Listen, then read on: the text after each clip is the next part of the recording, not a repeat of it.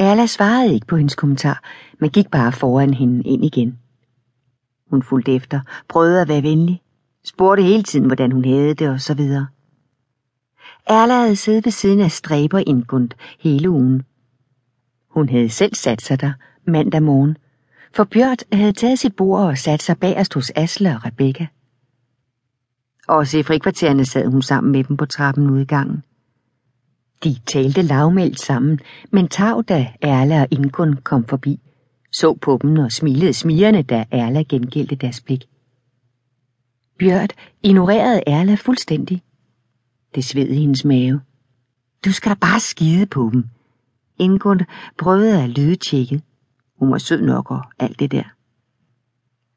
Erle vidste, at hun bare prøvede at trøste hende, men pigen var alt andet end tjekket. Hallo der, Erla far sammen, da hendes mormor kniber ind i store tåen. Hun sætter sig op og får en krammer af mormor. Hun dufter af sødt af mosk og hårlak. Rigtig bedstemoragtigt. Hvordan har du det, min skat? Hun ærer hende på kinden og venter ikke på svar, før det næste spørgsmål kommer. Er du sulten?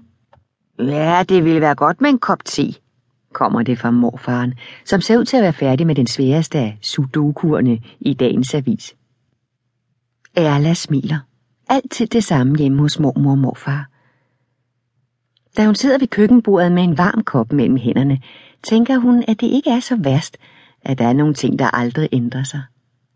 Morfaren tænder for radioavisen og skruer så højt op, at det er umuligt at tale sammen. Hun kigger ud på fjorden. Luder! Var det det, hun havde kaldt Bjørt? Tankerne tager igen på vandring, mens stemmen i radioen kværner om fiskekvoter og olieboringer.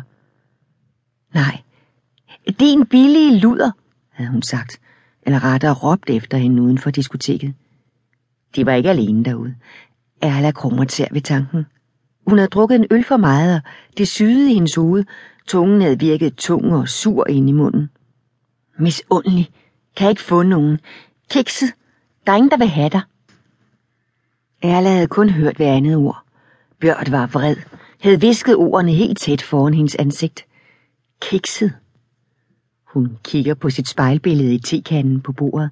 Hun har sin fars nærmest sorte øjne, mørkt tjavset hår. De modsætninger. Bjørn og hende. Den ene lys, den anden mørk. Den ene høj, den anden lille. De havde været Askepot og Jasmin til fastelavn i 3. klasse. Erla sætter sig i sofaen for at se tv, sidder hele eftermiddagen og hele aften og kigger Makeover, AFV, American Idol, gamle serier. Makeover med hunde. Hun er ligeglad.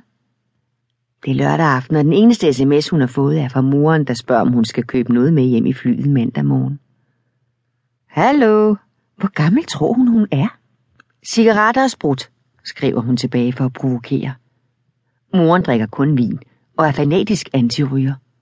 Hun får ingen besked tilbage, får ingen beskeder fra nogen. Hej B, hvor er du? Hun er usikker på, om hun skal sende den, sidder længe og stiger på ordene på skærmen. Nej, det hjælper ikke at skrive til hende, som om intet er hent. Det havde ikke været meningen at skubbe så hårdt til hende. Hun havde forsøgt at hjælpe hende op at stå igen, da hun var faldet bagover. Bjørn bad hende holde sig væk. Det lød, som om hun mente for evigt. Alle slukker for fjernsynet. Mormor og morfar er for længst gået i seng. Har kysset hende på kinden. Strøget hende over håret og sagt godnat. Hun skal sove i det lille værelse, det der har været hendes mors. Nogle af morens ting er stadig i værelset. En hylde, et spejl og så den lille smalle briks.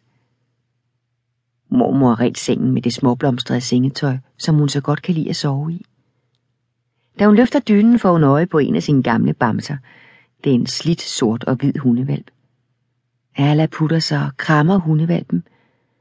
Et øjeblik ønsker hun, at hun var en lille pige igen. Alt var nemmere før. Nu er det som om alt er sammenfiltret i en knude, der ikke er til at få op igen.